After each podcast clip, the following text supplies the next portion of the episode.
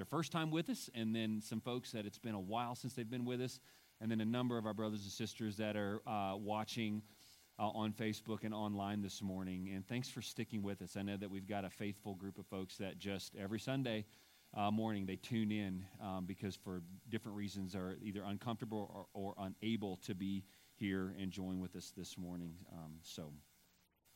Uh, we're going to jump into Acts chapter 2 here together in, in just a moment. Let me, let me start. I'm going to kind of intro the, the sermon series first.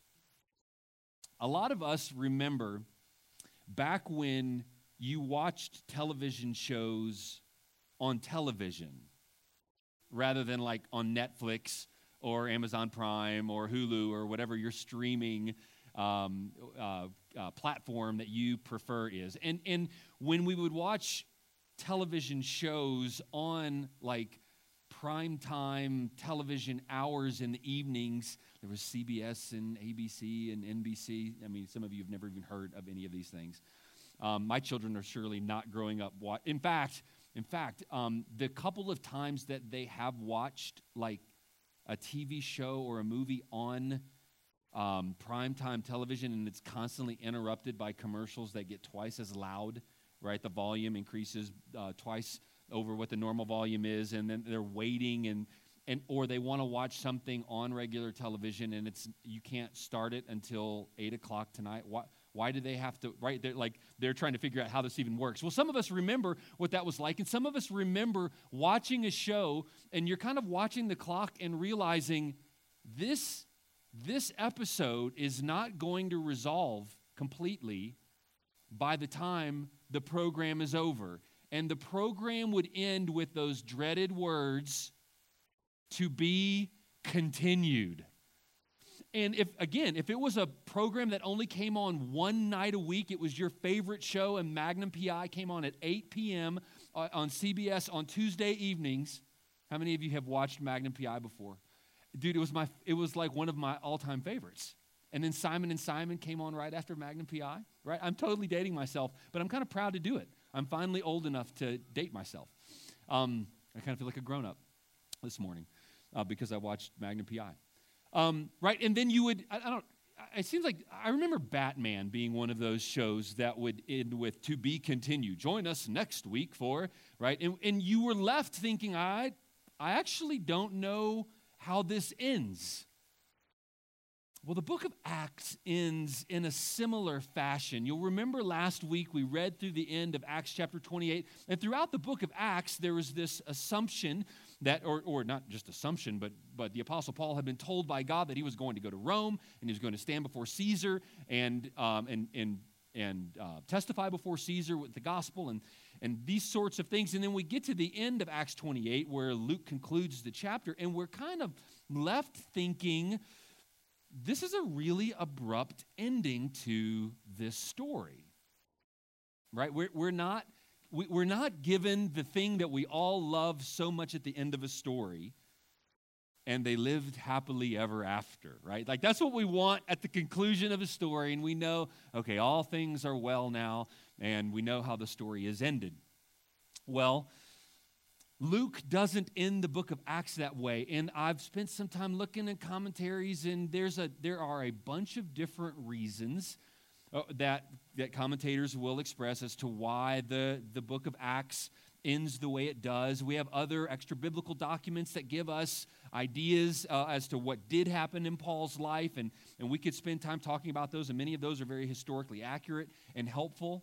But, but when we preach, we preach the Word of God.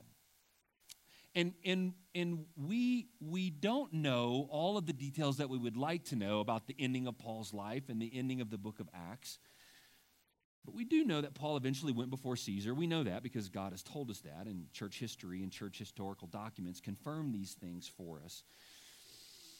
Acts 28 uh, ends abruptly, and I believe, brothers and sisters, and it's not just me, but many uh, commentaries and commentators and other pastors agree that it ends abruptly in part so that we will get the sense that what began in the book of Acts is actually continuing now.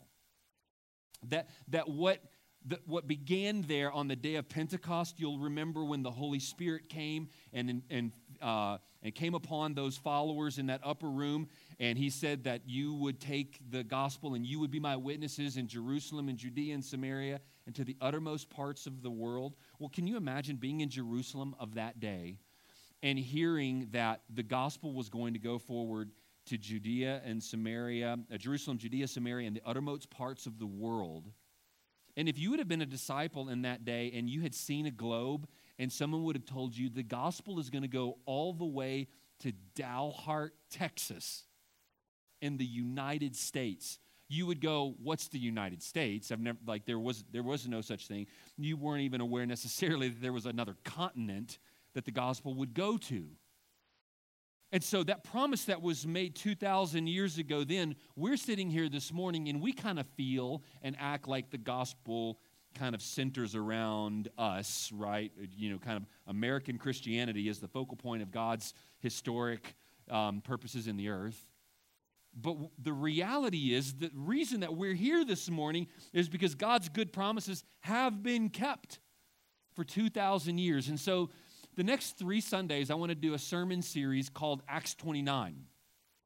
And what I want us to see, brothers and sisters, is that we are Acts 29. We actually are carrying on what was established by God and those original apostles as they took the gospel into Jerusalem and Judea and Samaria and the uttermost parts of the world. And we are the uttermost parts of the world. In fact, you can go to a lot of other people in a lot of other cities today, and they would agree that Dalhart is indeed the uttermost parts of the world. now, just because something carry carries on and carries on for a long time doesn't mean that it carries on in the right way and in the right direction. What do I mean by that? Well, the church was founded here at Pentecost in the early chapters of Acts, and we're now 2,000 years later. 2,000 years is a long time for something to be in existence. And we know of organizations that were founded for specific reasons, and then after 10, 15, 20, 30 years, they stray away from their original founding purposes and intentions, right? Denominations that drift away from their doctrinal foundations, or schools that began as maybe Christian institutions or Christian seminaries that are now bastions of just wickedness and wicked thinking. So we want to make sure, brothers and sisters, that as a church, we're actually still doing the thing that God wants us to do. And we have to be careful so that we don't get this wrong. We don't want to get this wrong. I don't want to spend the strength of my life doing the wrong thing, headed the wrong direction. There are things that I care about more than being a pastor. There are things that I care about more than being a Baptist. There are things that I care about more than, um, you know, just like growing a church numerically. Brothers and sisters, I don't want to get to the end of my life and realize that I missed it, that I led the wrong things the wrong way and, and, and kind of had my idea of how things were supposed to work. And, well, this is the way I've always done it, this is the way I was reared, and so this is the way that we're always going to do it. The one thing, and Matt mentioned this earlier, the one thing that is our absolute book of directives is not a um, Baptist handbook and Baptist manual the, the thing that is our guidebook book for how we're going to do what we're doing together here this morning is God's Word. It's the Word of God. And thankfully, the Word of God has given us very clear instruction on the things that are really big and really important. Now, there are a lot of things that Christians disagree with on maybe secondary or third level areas of importance, but the big things, brothers and sisters, are clear for us in Scripture. And there are things that Christians have agreed upon for years and years and years as to what the main purposes of the church is. The main purposes are, the main purpose is, and purpose, sorry, my, my, uh, I was uh, doing a quick um, self assessment of my grammar. And here they are. We're, we're going we're gonna talk about three things together over the next three weeks um, as we talk about us being Acts 29, and that is this. This week, we're going to talk about worship. Next week, we're going to talk about walking. And the week after that, we're going to talk about witness. Yes, I did that on purpose. Worship, walking, and witness. Can I? Can somebody help? Um, Levi, do you mind grabbing the um, whiteboard that's right around the corner here and just dragging it up here on stage? I meant to do that as soon as I got up here and forgot to do that because I want to draw a couple things um, up uh, on a whiteboard for us. These are not original with me. You can read dozens, if not hundreds, of different books that, um, that address these, these three things that the things that the church is supposed to do. Awesome, thank you very much. The things that the church is supposed to do we are to worship God, we are to walk. Let me, let me do it this way. Number one, we're to worship. Number two, we're to walk. And number three, we're to witness. Okay, so let's. Um, I'm gonna. I'm gonna do some of my really good uh, artwork here for you this morning. Those of you who've seen my artwork before, you know how ridiculous this can be. Okay. So there's me and there's you, right? And we're both Christians. These are we have crosses in our hands to demonstrate that we are Christians. And then there's there's other people who maybe don't know Christ as their savior yet. Right? So there's Christians and there's non-Christians and this is just people living living their lives. This is the people you know, the people that I know. And what, what we are supposed to do as a church, okay, so I'm gonna I'm gonna I'm gonna build a church here. Not everyone goes to church, not everyone is in the church. Okay. But what the church is supposed to do, first of all, is worship. Okay? So first of all, we have a we have an upward orientation toward God. We worship God. That's our upward orientation. We worship God. Secondly, we walk, and I'm going to write with each other or, or with Christians. We're going to talk about this more next week. But this is our horizontal relationships within the church. Now, you'll notice sometimes there are unbelievers in the church, right? Now, um, and, and we'll, we'll talk about the significance of that later. But within the church, we are to walk with each other. And then for those outside the church, we're to witness to those outside the church. So there's an upward orientation. The church exists to worship God, the church exists to walk with each other, and the church exists to witness to those who don't know Christ as their Savior yet. Or you could say exalt, equip, and evangelize. Right? Well, the same thing. They're just, these are E words. If you like E words better than W words, you can use E words or you can use W words. What do I have for my sermon title? Exalt or worship? I couldn't even remember. Okay, so I'm going with worship um, here this morning. So we worship or exalt, we walk with each other or equip each other, and we witness or evangelize, uh, all, all, synonyms meaning the same things. But still, exalt is our upward orientation, equip is our um, inward orientation, and then evangelize is our outward orientation. Does that make sense? This is not original with me. It's not the first time it's been, it's been presented here at Liberty Baptist Church. You can find it in hundreds of different books. In fact, almost any other church that you were to go to in this town or any town, if you ask them, what does the church do? They're actually going to give you these same answers, and that's a good thing. That's a good thing. If a church says, nah, we don't do those things, that's a bad thing, right? A church needs to give themselves to doing these things. We see that the early church has devoted themselves to doing these things. And so we're going to take some weeks together and talk about worshiping, walking, and witnessing. One Bible scholar says this We understand the purpose of the church in terms of ministry to God, ministry to believers, and ministry to the world, right? And I, I could quote person after person who says this thing. It's important for you to know who you are and what you do? That's a question that you kind of get asked by people on a regular basis. Tell me a little bit about yourself. What do you do? And if, if someone asked you, especially like as an adult, if someone asked you, so what do you do? And you were like, ah, ah, and you had no answer for that, that'd be a problem, right? We would want to have further conversation with you to see if you needed help. As a church, it's important for you to know why the church exists and what the church does. It's not enough for your pastors to know what the church is and why the church exists. It's not enough for it to be written down in a doctrinal statement somewhere. brothers and sisters, you are the church. And so it's important for you to know why you exist and what you do. And so we're going to talk about worshiping, walking, and witnessing. And this morning we're going to talk primarily about worshiping. Now, all three of these kind of overlap with each other here and there. But we're going to talk this morning about worship and specifically about corporate worship. And corporate worship simply means what we're doing here right now.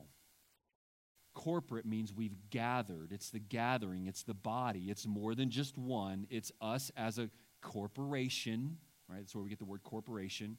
This corporate gathering, we've gathered together, and there's more than one. There's a body of us here this morning.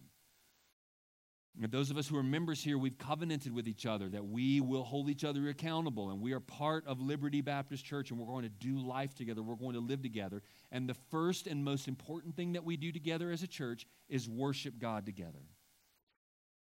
Acts chapter 2, verse 41, it's a passage that we've read through many, many times, says this So those who received his word were baptized, and there were added that day about 3,000 souls. Verse 42 is the, is, there's a phrase in verse 42 that we're going to focus on here in just a moment.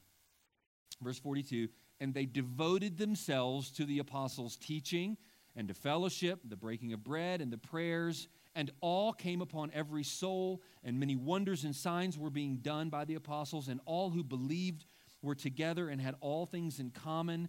They were selling their possessions and belongings and distributing the proceeds to all as any had need and day by day, attending the temple together and breaking bread in their homes, they received their food with gladness and generous hearts. Verse 47, praising God. That's an important part of what we're going to talk about this morning. Verse 47, praising God and having favor with all the people. And the Lord added to their number day by day those who were being saved. So here's a group of people who, in verse 42, it says this that they devoted themselves to something. And part of what they devoted themselves to was praising God. They devoted themselves to praising God. Father, would you please use your word now in a way that my um, my speech or my uh, ability to put words together uh, would certainly fall short. God, would your spirit use your word to convince us of the truths that we're going to look at together this morning? We pray these things in Jesus' name. Amen. So, first of all, if we're going to be devoted to something, we need to know what it is. And we need to, first of all, understand this morning, we need to understand what corporate worship is. So that's point number one. You must understand what corporate worship is. It's something that God has called you to. For us to be a healthy part of living out Acts 29 in the world that we're in now together today, we need to understand what corporate worship is. And it's hard for us because we are wired to think of corporate worship. And I'm going to try to use the phrase corporate worship um, this morning more than the word church because I, I want to emphasize something unique about what we do when we gather as a church. Because if you're like me, when I think of church, I think of a building, usually, right? Like, let's go to the church. Um, or uh, when I talk about my church or the church, I'm kind of thinking of something other than me. And, and we shouldn't think of it that way, but I do, and I think many of us probably do. And I'm using the, word, the phrase corporate worship this morning because I want us to think about the primary thing that we as the church do together. And unfortunately, we tend to think of corporate worship as something that we go to and evaluate because we're consumers. We live in America, right? And if my, if my order at the restaurant isn't just exactly right, I expect a refund. Or if, you know, if I didn't get exactly what I wanted for Christmas, or if I, if I go to a concert and the music's too loud, or the music's too quiet, or the whatever, we kind of live assuming that the things that we go to, especially when we sit in chairs facing one person doing a thing, we expect that this is a spectator sport and I'm going to watch the guy who's doing the show, and I'll give him a grade at the end, and he'll either get an A, B, C, or D, you know, F on rare occasions, right? If I'm being really, really harsh, I might give a guy an F. I mean, we're just wired to kind of think and operate that way. And I've talked about this many, many times in here, and I'll probably talk about it many, many more times because it's just part of the air we breathe and the world that we live in is to sit and evaluate something that, especially something that we watch. Um, and, brothers and sisters, when we gather for corporate worship, that is not what's happening here, even though it looks like that's what's happening here. So Matt came up and he did some reading and he did some talking, and you probably thought, I like this guy or I don't like this guy. Right? He's he's doing a good job. I'd give him maybe a B plus. I understand what he's saying. He said some funny things and we laughed. Solid B plus performance by Matt this morning. Angie played the piano this morning. That's unusual. She doesn't normally play the piano this morning. She got definitely an A plus, no question. Don't even argue with me. A plus on piano playing right? So two thumbs up. Josh led music this morning. Josh consistently leads music. No surprises there. A plus for Josh, right? This this other guy who gets up and starts preaching and you know forgets to bring the whiteboard up initially, right? Like he he's kind of he's hitting all over the, the chart this morning. We'll wait, we'll hold off until the end of his sermon to give him a grade. And it's just what we do. It's how we think. And, and we have to ask God to help us help break us from that way of thinking about what's going on here this morning. Because, brothers and sisters, the Bible would inform me that this is what is true. Here's what is true. You right now are every bit as active in the worship service this morning as I am. You are. This is not, uh, I went to church and how did church go? What did I think of it? You are actively participating this morning. You've had lots of opportunities to actively participate this morning. When we sang, did you sing? Now, let me ask you another question, and it's a different question. Did you worship while you sang? I was singing, but I was thinking about something that I needed to talk to Matt about during, so that's why I went to the back to talk to Matt about it. I, I didn't worship as I